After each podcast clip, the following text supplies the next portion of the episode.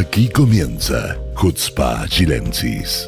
Esta charla distendida que le proponen Sivan Gobrín junto a Gabriel Colodro y Hernán López. Bienvenidos. Hola amigos, ¿cómo están? Muy bienvenidos a un nuevo capítulo de Hutzpa Chilensis. Pasamos ya eh, Yom Hazikaron, pasamos Yom Ha'atzmaut, que ya vamos a hablar de eso en el segundo bloque. Empieza una nueva semana y obviamente me acompañan mis colegas, mis compañeros Gabriel, Hernán, Shabuatov. ¿Cómo están?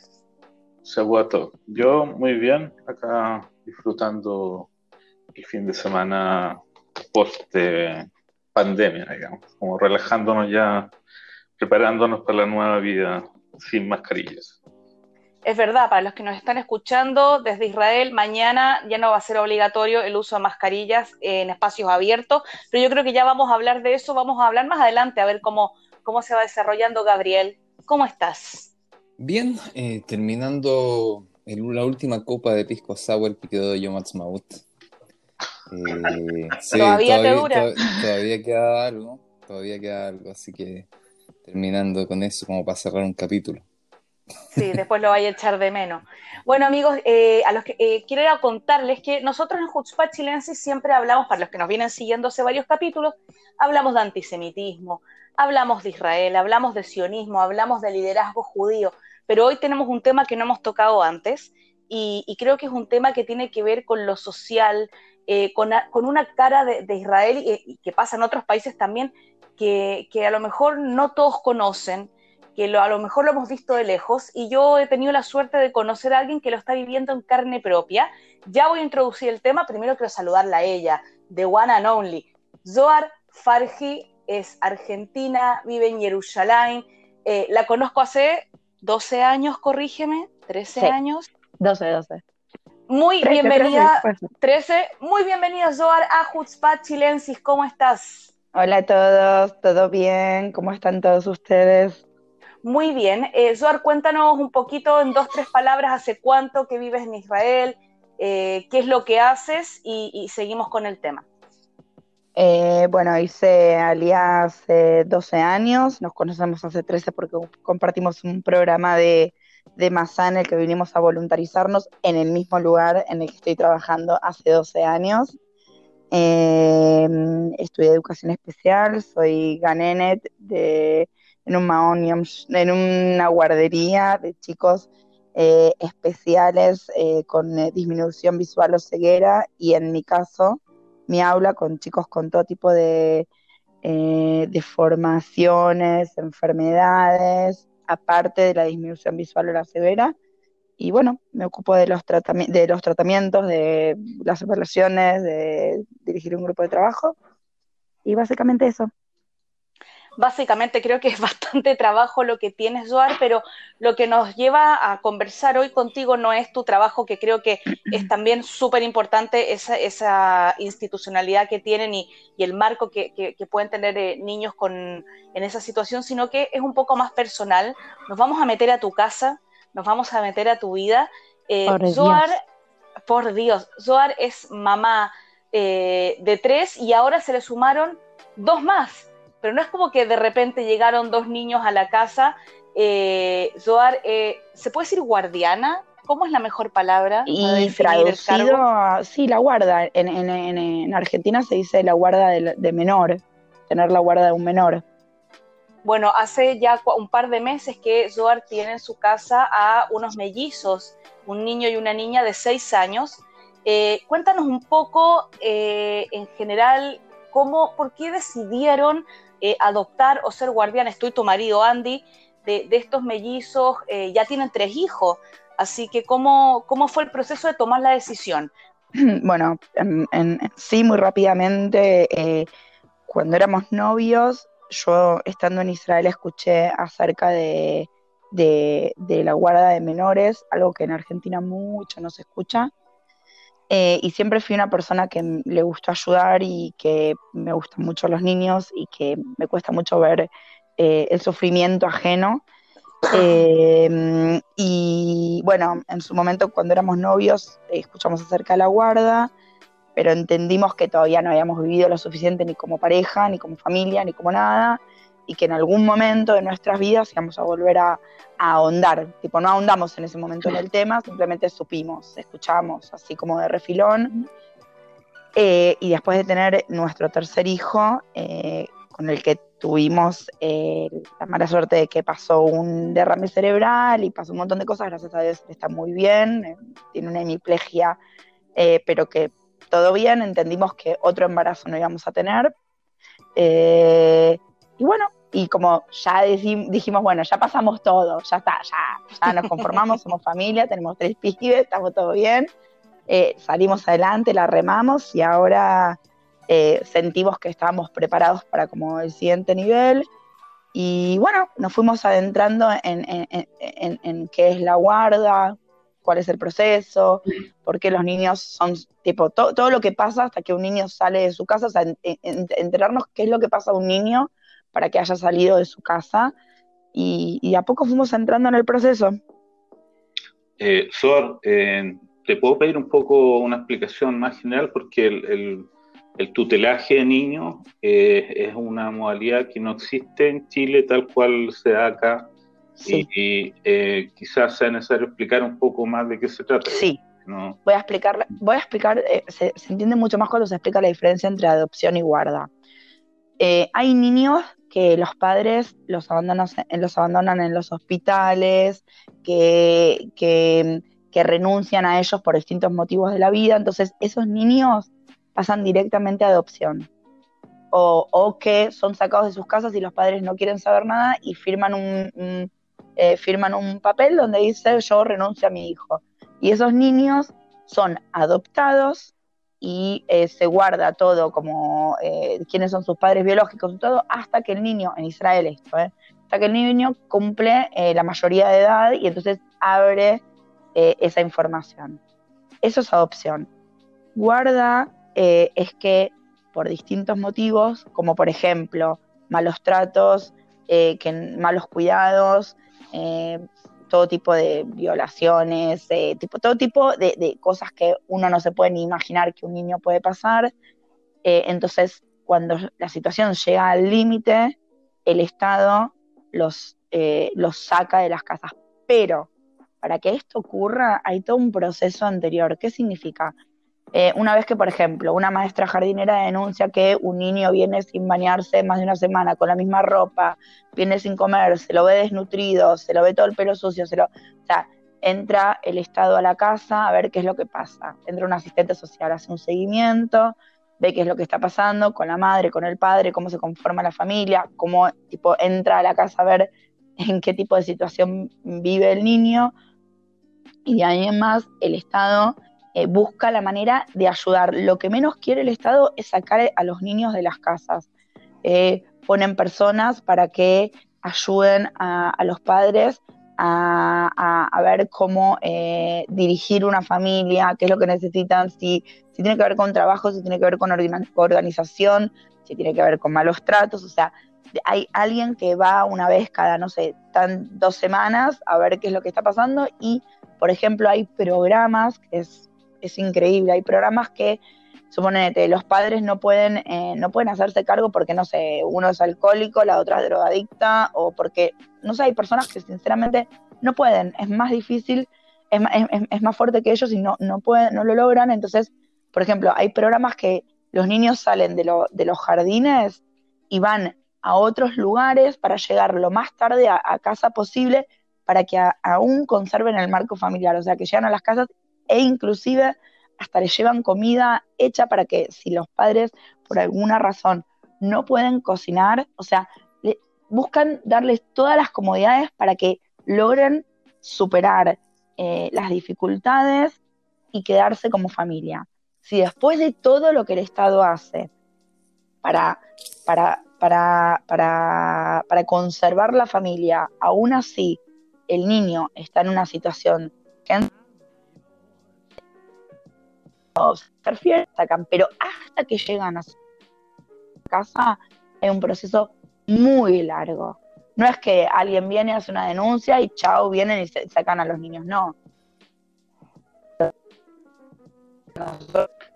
Todo que hacen para conservar el vínculo. Y si tienen que sacar a los niños por, por alguna razón de la casa, lo primero que hacen es tratar de que esos niños queden en la familia. Entonces empiezan a buscar si los abuelos se pueden hacer cargo, si los tíos se pueden hacer mientras que los padres reciben trato que también es eh, bancado por el Estado. O sea, hacen todo para conservar a los niños en la familia, pero cuando familia que quiera responder para, eh, con esos niños y, los padres no se pueden hacer cargo porque están en situaciones, no sé, tipo, personas que tienen que entrar en tratamientos, personas que son agresivas, personas que violaron a sus hijos, personas que, o sea, que realmente no se pueden hacer cargo, entonces el Estado los lleva a una casa de emergencia que en, la cual el proyecto es que esté hasta tres meses para que los chicos no logren hacer vínculos fuertes, en ese lapso encontrar eh, a una familia que se pueda hacer cargo y pueda eh, acompañarlos en el crecimiento. Pero acá viene la diferencia eh, entre adopción y guarda. La familia que reciba a esos niños se compromete a visita a los padres una vez por semana. O sea, en mi caso... El Estado, el Estado eh, entrega una ayuda, una recompensa monetaria por esto. Sí, sí, sí. Sí. ¿Por qué te pregunto? Porque en Europa es un tema bien popular, digamos, por eso quería hacer el contrapunto con Chile, que no existe esta modalidad. Eh, porque eh. hay un, hay un dilema bien grande acá, porque tiene que ver con la noción del rol del Estado y el concepto de familia. Yo les digo, yo les digo que está es de todo lo que hacen y los programas que desarrollan. Eh, por ejemplo, empezamos de una manera los encuentros con los padres y, se dieron para estar en una situación que ni siquiera pueden sus cuento 45 minutos. Entonces pusieron una persona que un encuentro hacen, eh, tipo, piensan qué es lo que van a querer para ese encuentro, está dentro del encuentro y después existe el encuentro, se sientan para ver cómo fue el encuentro, qué cosas hay que mejorar, qué cosas hay, que, eh, tipo, qué cosas fueron bien, dónde, dónde vieron que, tipo, esto a los chicos, o sea, están en todo, tipo, realmente eh, hay un acompañamiento, hay un asistente social que viene a nuestra casa una vez cada 15 días. Chicos, después de que a los chicos, nosotros los devolvemos a los jardines, se sienta con nosotros, nos escucha, hay una psicóloga, una psiquiatra, eh, estamos o sea, rodeados de ayuda. O sea, los chicos están rodeados de ayuda, nosotros estamos rodeados de ayuda. Eh, y ¿Tú tienes algún dato como para dimensionar este fenómeno en la sociedad? Eh. ¿Cuántos casos hay en Israel? ¿Cómo, cómo ¿Qué tan grande este fenómeno es? Es muy grande. Mm, no sabría decirte, no, no, lo recuerdo en esto que casos de guarda. Muchísimos, muchísimos. En los años ha aumentado un montón. Eh,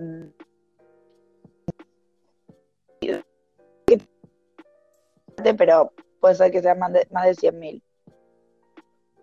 Estoy diciendo exactamente, averiguarlo. No, eh, pero es imposible, por eso pregunto, porque, porque mi impresión es menos positiva, digamos, que hay, acá, como hay un, una. La legislación israelí protege mucho al menor. Entonces. Eh, Justamente, el objetivo de ellos es que los niños vuelvan con sus padres mi experiencia es que primero el, eh, la, modalidad esta de la denuncia, que puede ser, como tú bien describiste, un eh, educador, o también, pero puede ser también un vecino o alguien, o cualquier persona puede ir a los servicios sociales o a la policía y denunciar un maltrato. Eh, y se toma al niño, se investiga y después el juzgado decide dónde va. No. Es así. Antes, otra vez. entran, entran primero, bueno, yo, te cuento, primero y principal, tengo, también una amiga que también eh, está, eh, tipo, está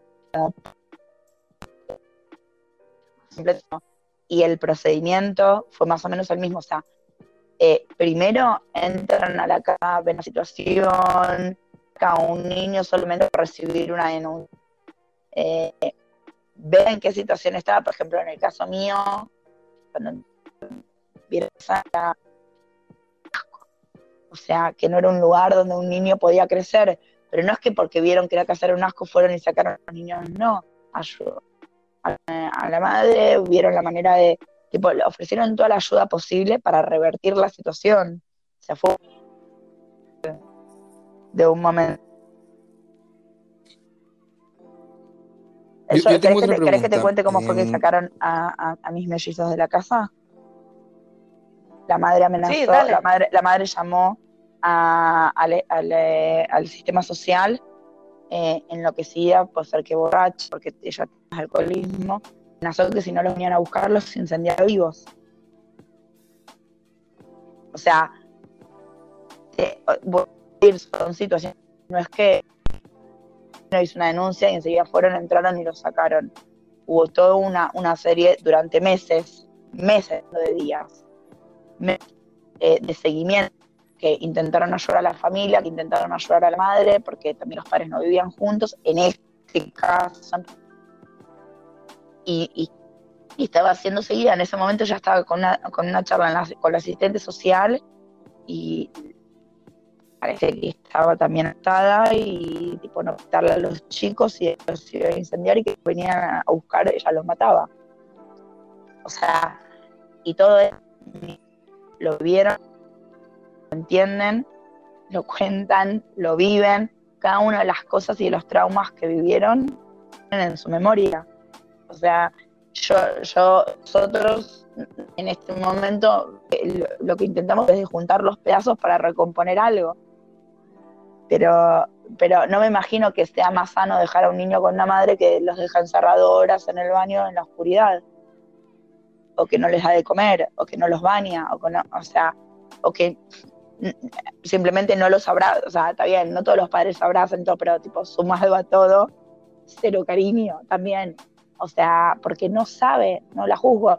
En este caso es una mujer que ha pasado un millón y medio de cosas antes de llegar a ser madre y no sabe cómo hacerlo mejor de cómo ella lo vivió. Pero por, por toda esta situación, estos niños vivieron un trauma gigante. Gabriel, ¿cuál era tu pregunta? Yo la verdad es que ahora, ahora tengo dos preguntas. Sintetiza, por favor. Eh, eh, bueno, voy a intentarlo, voy a intentarlo.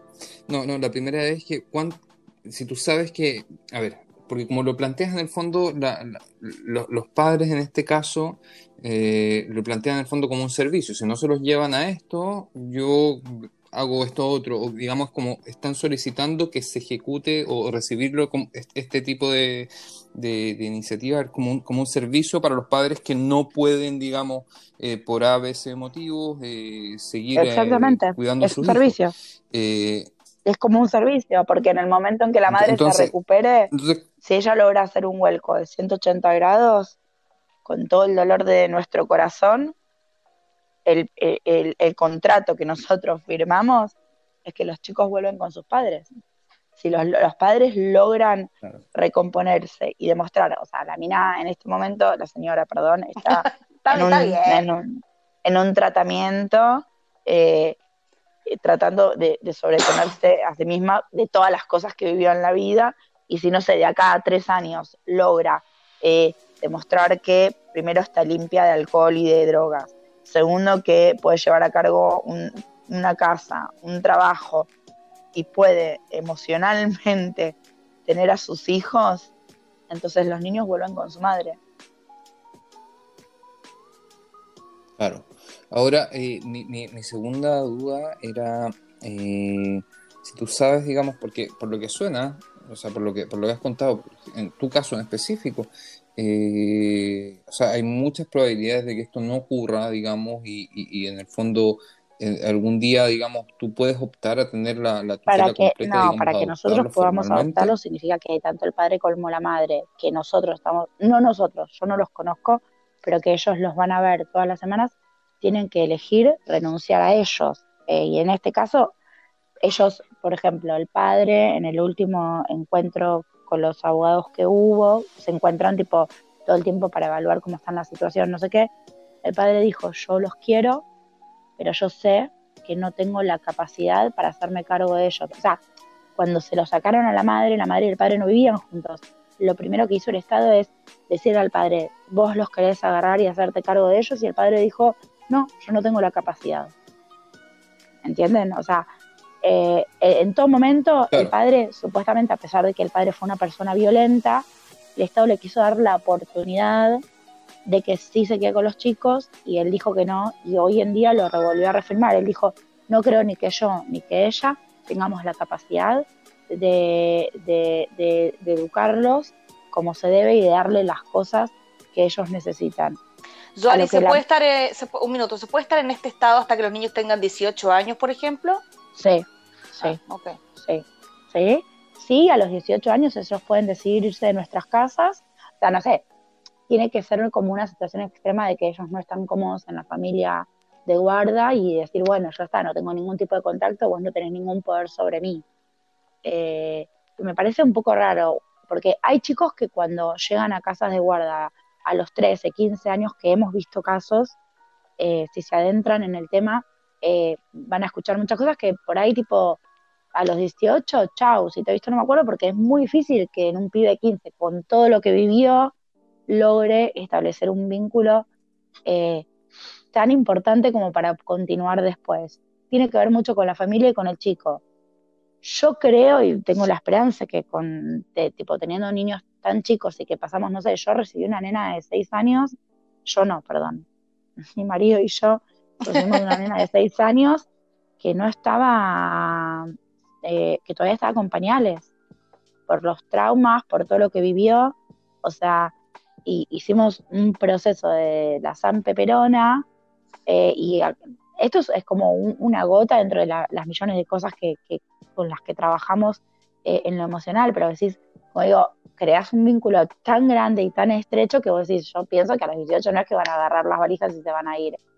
Pero bueno, uno nunca sabe, es su derecho, me duela, no me duela, o sea, no sé qué es lo que va a pasar. Yo creo que tiene que ver mucho con la personalidad de cada niño que, que crezca dentro de una familia de guarda, pero eh, lo que dice la ley es que a partir de los 18 ellos pueden agarrar sus cosas e irse. Y yo ya está, yo ya hice mi trabajo. Claro, pero mi pregunta iba más a, la práctica o a la experiencia o, las otras familias que conozcas tú que, digamos, llevan más tiempo en esto. Eh, ¿Pasa, ¿Qué pasa más seguido? ¿Que los niños se quedan em, con las familias de guarda pasa o que los que niños muchas veces, con sus Pasan muchas cosas. pasa que muchas veces los padres hacen el proceso, eh, piensan que están preparados y momentos, tipo, no sé, eh, semanas antes de que tienen que volver a recibir a los niños a sus casas, eh, de repente entienden que no se pueden hacer cargo y se van para atrás. Eso es uno. Otra de las posibilidades es que vuelven y todo está bien, otra de las posibilidades es que vuelven y no funciona y, y los chicos vuelven a la familia de guarda. Hay, hay un poco de todo, tipo, cada, cada caso, viste, es muy particular. Hay, hay casos que, que los padres logran reponerse y, logra, y los niños vuelven a sus familias. Muchos de los casos no los logran. Estamos hablando de personas que, eh, por ejemplo, vivieron todas sus vidas, eh, que crecieron en institutos, que vienen de familias que fueron golpeados, violados y que han tenido sí hijos porque, no sé, porque fueron violados y no, no han tenido un contacto eh, eh, de amor con esos niños y por más que lo intenten no lo logran. Eh, muchos de los padres que no logran hacerse cargo de sus hijos son personas que son personas con traumas que fueron que fueron golpeadas por la vida.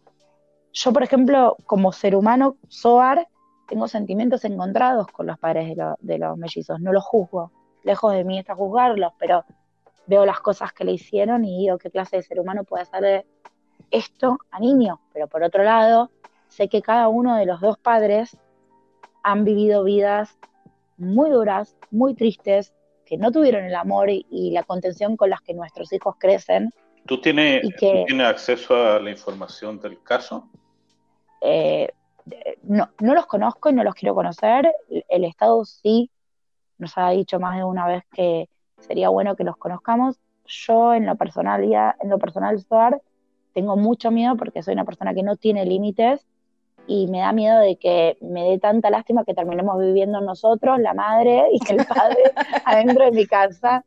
Entonces yo prefiero no tener ese encuentro. Eh, hay casos que dicen estrictamente no, no los puedes conocer. Hay casos en el nivel de lo emocional de cómo están los mellizos, nos han dicho que para ellos sería bueno que, que los conociéramos. Yo no estoy preparada, eh, admito. Andy sí, yo no. Eh, y Pero tú le escribes a la mamá contándole los avances. Le, escribo a la madre y al padre una vez por semana contándole las cosas que, creo que, son buenas que sepan, porque bueno, son sus hijos, es importante que sepan las transiciones que, ellos viven, las cosas que pasan, eh, las experiencias, las vivencias, eh, porque yo me pongo en el lugar ahí sí como madre y me moriría no saber qué es lo que está viviendo mi hijo, porque ellos van a los encuentros y no le cuentan nada, nada de todas las cosas que viven. Eh, entonces, en ese lugar sí, mm, pienso que ellos ven a sus hijos 12 horas anuales o no sé, 20, horas anuales y la verdad es que me entristece. Eh, y, o sea, es como que todo el tiempo tenés el ángel y el demonio. Eh, pero bueno, otra vez, es, difícil, es difícil, es la parte más difícil para mí, como lo vivo yo, ¿no? ¿Y claro, porque hay, hay, hay, un tema ahí de yo, yo, yo, considero que es súper fuerte y, intentar tratando de poner un poquito en tus zapatos, o por lo menos. 39, si querés, te los paso. No, me, me, me, físicamente me quedan chicos, pero yo creo que me quedan grandes, en verdad, porque realmente es una es una situación muy complicada, una situación muy complicada. O sea, yo, te digo, poniéndome en el caso de tener la posibilidad de decidir si conocer a estas personas que yo sé que le hicieron daño a, menores. los conozco o no, independiente de conocerlo. Tú no sabes lo que pasó. Es difícil. Hay cientos de miles de casos. Se sabe, se sabe. Hay cientos de miles de casos están a partir de un caso específico. Acá sí se sabe lo que pasó. Parte de la información está generalizando una situación.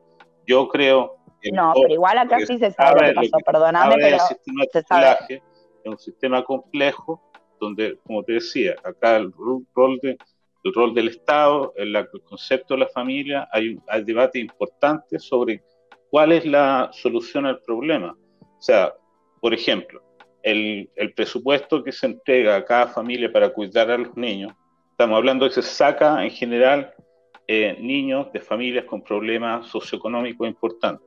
Si ese presupuesto se invirtiera en las familias que tienen los problemas, los resultados también serían diferentes. Pero no se lo saca a la familia porque tienen problemas socioeconómicos. No Perdóname, pero No se saca a un niño porque hay problemas socioeconómicos en las casas. Por supuesto que sí. Eso es una, pero no siempre, Hernán. No, pero no, siempre, Hernán. No siempre. No, por eso estoy diciendo que el, acá por eso te puedo decir uno para, para, para, para, de a uno, de a uno. Cuando uno dimensiona el tema a nivel nacional, no el específico de SOA. Cuando uno saca el, el, promedio, el contexto, ve en qué situación, especialmente en un país como Israel, donde se recibe muchos inmigrantes, donde la, la noción de cómo debe comportarse la familia correcta varía en el tiempo, se modifica y depende de cada, de cada momento. Hay, muchos momentos, hay muchas situaciones que son eh, problemáticas. O sea, podría recordarte el caso de, una familia que le levantó, le levantó la voz hay oleadas, hay oleadas de eh, procesos como de tutelaje según las generaciones de inmigrantes, según los procesos. Te, poner, te puedo decir algo, te puedo decir algo, te voy a poner en un caso más extremo. Un niño en el jardín, después del parto, agarró al bebé a la semana de haber nacido, lo pared contra la pared, y le, rompió todo el ese niño era un niño completamente normal y hoy es ciego claramente motrices con problemas del habla ¿Vos pensás que esa persona puede hacerse, puede, o sea, que ese niño puede volver a, a Yo pienso que ese no es el promedio de los casos de tutelaje que hay en Israel ni en los países. Hay un montón, hay un montón, como este. A ver, por, eso te, decir- por eso te pregunté desde el principio. No, exactamente, promedio no te- no se sacan a los niños exclusivos. eh, eh, no creo que el porcentaje más grande de niños que han, han- han sido sacados de las casas es porque la familia no se puede hacer cargo económico eh, del niño. Créeme que hay mucha ayuda. Yo creo que he descubierto cuánto ayuda social hay eh, de parte del Estado eh, hacia las familias estando en este, en este programa. O sea, la ayuda que dan es increíble. Créeme que las que no tienen para comer y que si ese es el problema mayor, el Estado entra en las casas y ayuda. Te estoy diciendo justamente que llevan comida hecha a la familia. O sea, hay un montón no, hasta que no entras y empezás a conocer y empezás a escuchar y te empiezas no te das una idea de la cantidad de ayuda que dan. O sea que la posibilidad que saquen a un niño de la casa por, por, eh, por la situación socioeconómica es, eh, es, es chica.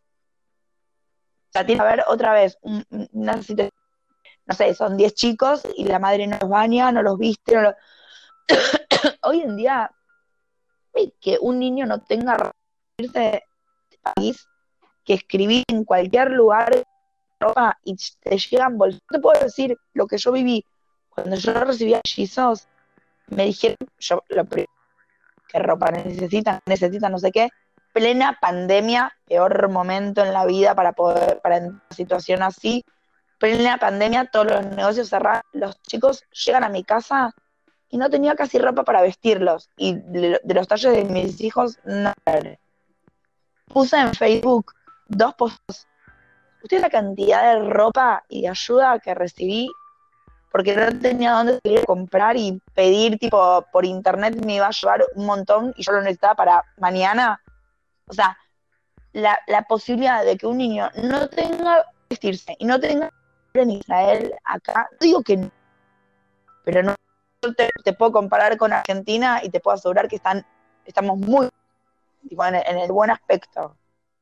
Hay mucha ayuda de las personas, o sea, de, lo social, tipo de la gente y del Estado también. De, de, de niños que son sacados de, de, sus casas tiene, tiene que ver con, con, con, el tema, otra vez, de malos tratos, de realmente los padres no capacidad en lo técnico, en lo afectivo y en, en todo aspecto de hacerse cargo, de darle las cosas básicas, crecer saludable y ya. Para ir cerrando el tema, porque yo creo que esto da para, para mucho, yo te quería preguntar, eh, Zoar, ¿cómo, en dos palabras, cómo es la relación de los mellizos con los nuevos hermanos? ¿Cómo se ha ido desarrollando las cosas buenas, las cosas malas? Eh, en general, bien, bien. Eh, nosotros, bueno, eh, éramos una familia muy tranquila.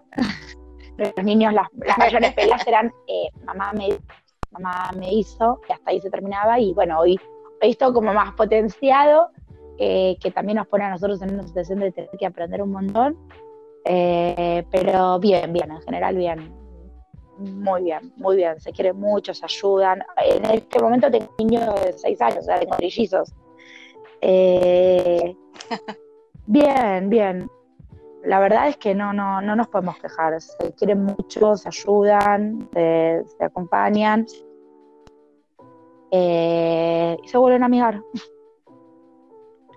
Bueno, yo de verdad te quiero agradecer que hayas eh, abierto lo que pasa dentro de tu casa, dentro de tu familia, porque no debe ser fácil, me imagino que preguntas recibes de miles de personas y todos te preguntan lo mismo y algunos te dicen, estás loca, otras te dicen, qué buena, eh, y de verdad, gracias, gracias por contarnos. Creo que la gente que nos está escuchando le, va a parecer súper interesante.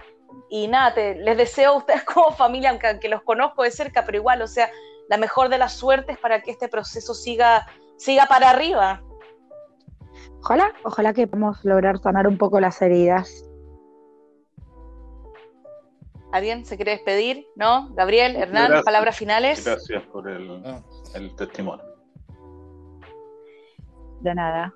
Sí, la verdad es que muchas gracias. Para terminar un poquito lo que, lo que quería decir antes, en el fondo, eh, yo no iba tanto al tema macro, sino que al tema de que tu caso, por ejemplo, tú sabes lo que, lo que han pasado y tú sabes, conoces el historial. Y, y, en ese caso a mí, por lo menos personalmente, en tus zapatos, como decía, eh, me costaría mucho también tomar la decisión de conocer a alguien que sé que, que ha hecho daño. ¿Entiendes? Sí, sí. Eh, pero la verdad es que también de felicitarte por, eh, por la, la, decisión eh, y fuerza, porque no debe ser gracias, fácil. Gracias, muchas gracias.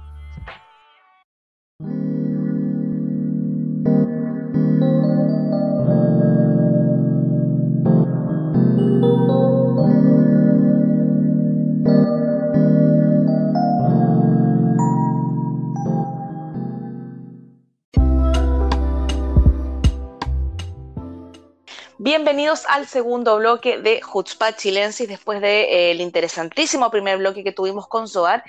Eh, acá vamos a conversar eh, de lo que fue Yom Ha'atzmaut, que el año pasado hubo cuarentena total, no podíamos salir, no hubo paseos, no podíamos ni salir de la casa, ¿se acuerdan?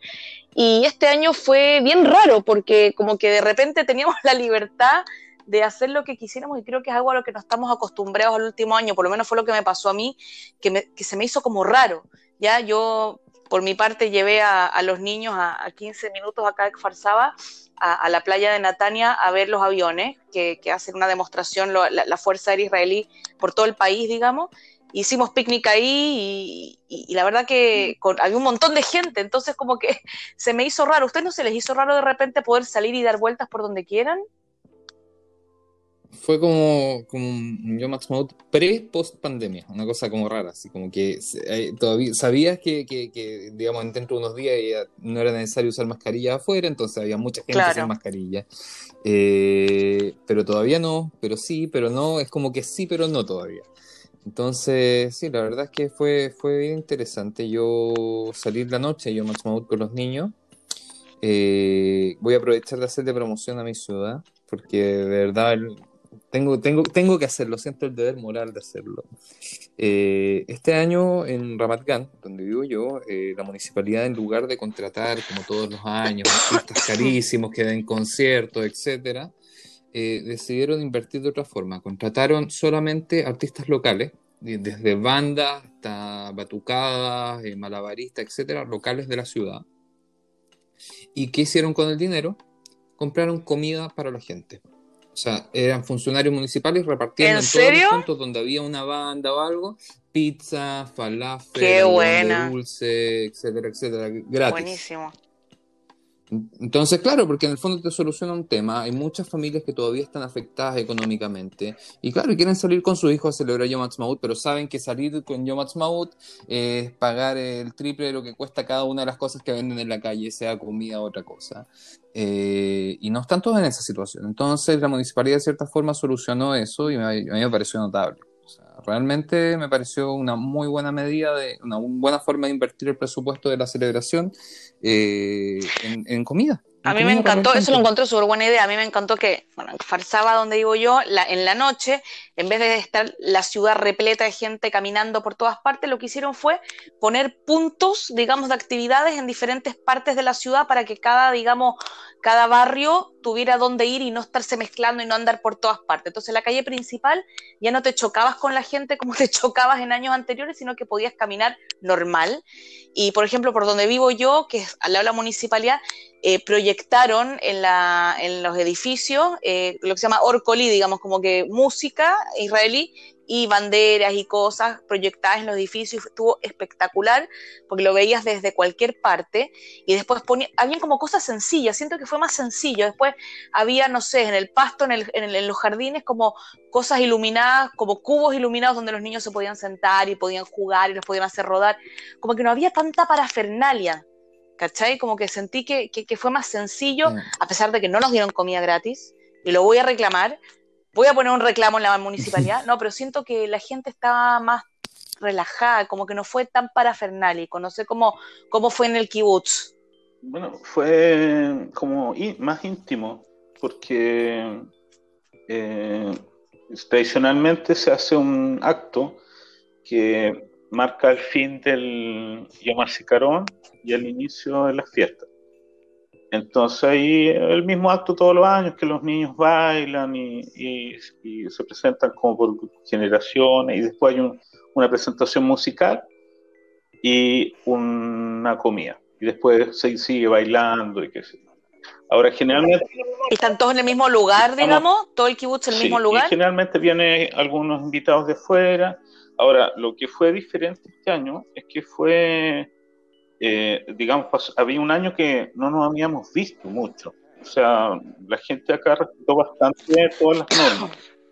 Es como una comunidad bien disciplinada. Entonces, a pesar de que uno dice, bueno, dentro del, propio kibutz nos veíamos, pero manteníamos las distancias. O sea, yo creo que todo el año no, no fui a la casa de nadie, ni nadie vino a mi casa y fuera del trabajo no hubo mucho más vínculo. Entonces fue, fue íntimo en el sentido que nos sentamos todos a comer juntos, como lo hacíamos toda la vida, y fue como reencontrarnos después de un año, como sin máscaras, sin, sin mascarillas, perdón, como si hubiéramos estado en otro planeta y nos hubieran devuelto.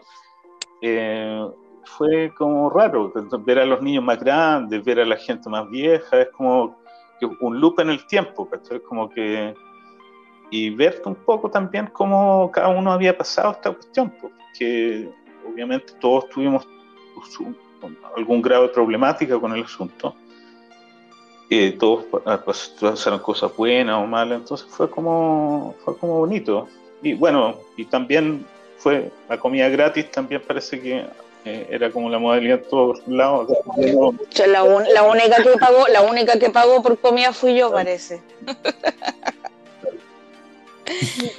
¿Y qué, opinan de que desde mañana ya no se usan mascarilla? A mí me da como miedito, no sé. A mí no, la verdad, a mí no, yo creo que está bien. Eh, los números, o sea, hoy día yo creo que sin mascarilla tenemos probabilidades de contagiarte de cualquier otra cosa que menos de, coronavirus en Israel, sí, dados los números. Eso es pues. verdad.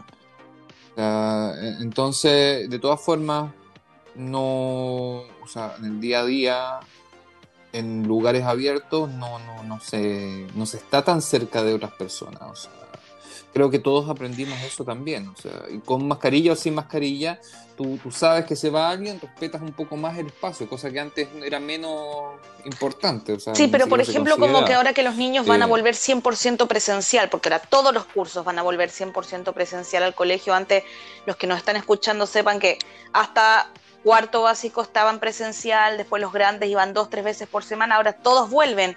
Entonces como que igual eso todavía a mí me tiene un poco como complicada. A mí, a mí no, la verdad, yo creo que, ya se logró un punto donde los casos son tan bajos que las posibilidades de que haya algún contagiado dentro de la, del curso o de la clase de, algunos de nuestros hijos son... son soy de Mame, Gabriel, soy de Mame, no puedo pues, evitarlo.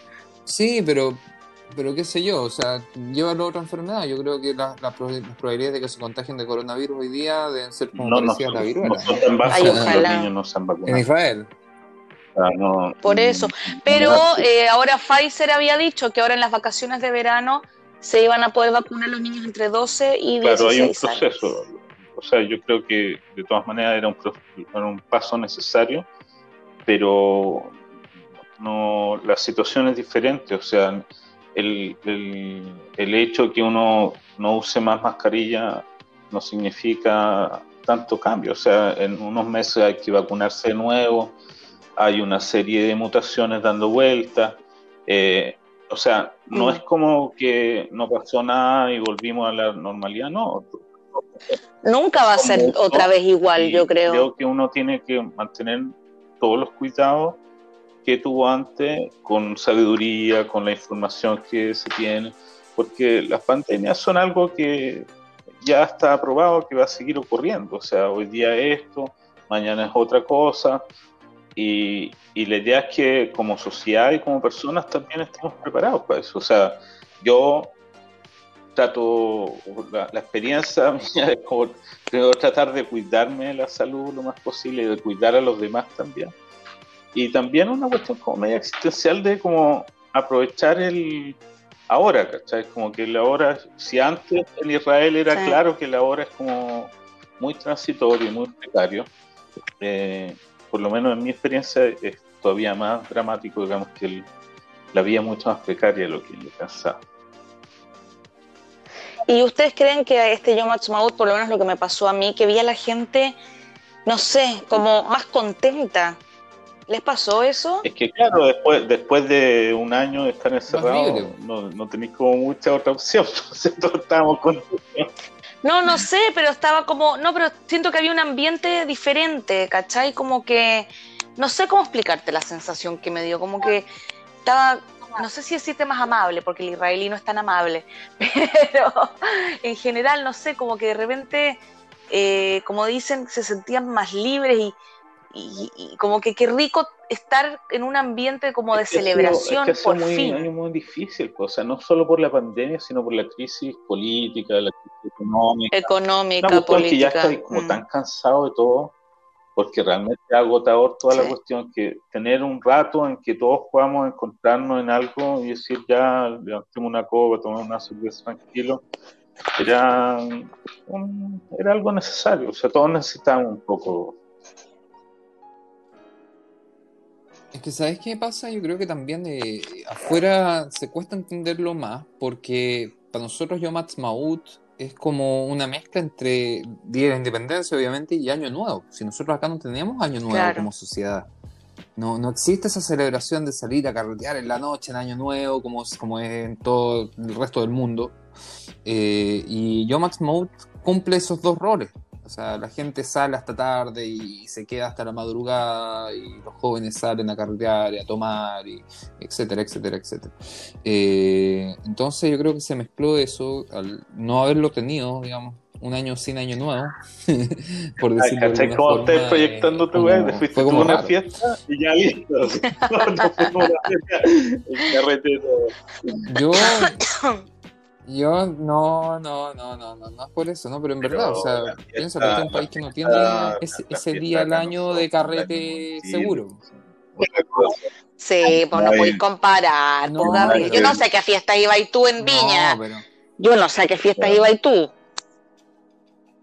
no quiero saber. Está arreglando. Mejor no, ustedes iban a ver los fuegos artificiales. Bueno, acá eso me acordaste, acá hubo fuego artificial, que es algo que Ah, buena. ¿Te fijas que hay, similitudes? Bueno, mi, mi, mi, cuñada me contaba que vive en Jerusalén, ella vive en un barrio que está como del otro lado de Arerzel y que de su terraza veía los fuegos artificiales de Arerzel. Tiene, sí, sí, estaba bueno, dijo. Sí, acá había fuegos artificiales, pero había más como luces, todo el rato era como festival de luces y, y la verdad que estuvo, estuvo bonito, la música como que me emocionó, como que nuevamente me emocioné, como que, como que había perdido la capacidad de emoción. eso faltó en todo caso, porque eh, todavía no están las condiciones como para que hayan los grandes conciertos, o sea, yo creo que eso tiene que contar, lo que tradicionalmente en eh, Yom en las, las, municipalidades invierten en grandes recitales gratuitos. Sí, sí, y eso no ocurrió eh, por las porque todavía hay que mantener ciertas precauciones y quizá eso sí se echó un poco de menos. Sí, pero a mí me gustó el hecho de que la calle principal por la que todos caminan, por lo menos por acá, no había tanta gente, podía ir caminar, podía ir pasar, estaba con el coche, con la guagua y podía ir avanzar. En otros años no, avanzas. Entonces, eso por lo menos a mí me gustó, me, vino la, la, vejez con el comentario, pero, pero sí, sí, sí, sí. Yo, yo lo prefiero así, ¿eh? yo lo prefiero así sin eh, conciertos masivos, porque la verdad es que conciertos masivos donde la municipalidad de la ciudad donde vives invierte miles y cientos de miles de shekels en, un concierto de 30 minutos de un artista que no te gusta, eh, te, encabrona, Acá en general ponen como hartos escenarios y cosas diferentes. Yo creo que, mira, cuando tu hijo sea más grande, vaya a entender de qué se trata. Porque todos los artistas, claro, no ponen música para tu corte de edad, pero está hecho para los cabros jóvenes. No siento decirte que ya no eres joven. Entonces. Siento decirte, me pasó el dato. maldición. Gabriel, asúmelo. Recoge el carné y asúmelo. No, no, me, me, No, no, me- espera, espérate me- un, prejuicio por la barba. Mati en uno o dos años más lo va a tener que ir a dejar y, agua- y mamarte todo el recital del, cantante que le gusta ese año, que a ti no te va a gustar y vas a tener que escucharlo de todas maneras porque va- vas a tener que esperarlo. Así que prepárate. A ver, Te estoy Hernán, diciendo ¿tú cuántos nomás, años me para que te conoces? Todos somos choritos hasta que tiene. ¿Cuántos, te cuántos años me hacerlo. Cuando tu conoces? señora te manda y te dice, tienes No, que no, llegar no, Mati al Hernán, recital de no sé cuánto y estar ahí. Hernán, ¿hace, cuán- ¿hace cuántos años me conoces? ¿Tú qué, qué, qué- qué tipo de Oh, música a ver, crees que mi hijo escucha? Lo tiene entrenado, lo tiene entrenado. Sí, pero Pero- Oye, eh, vamos, a, vamos a cerrar el podcast de hoy. Vamos a saludar a la gente, agradecerles que nos sigan escuchando. Eh, vamos a seguir con variedades de temas. Otra vez están súper invitados a decirnos, a proponernos temas, cosas que quieran escuchar, cosas que quieran saber. Y nos vemos, eh, nos escuchamos en verdad. Siempre digo nos vemos. Nos escuchamos la próxima semana en un nuevo capítulo de Jutzpah Chilensis. ¿La pasó bien? ¿Le interesó lo abordado? Si es así, lo esperamos la semana que viene, en este mismo horario y lugar. Chutzpah Chilensis.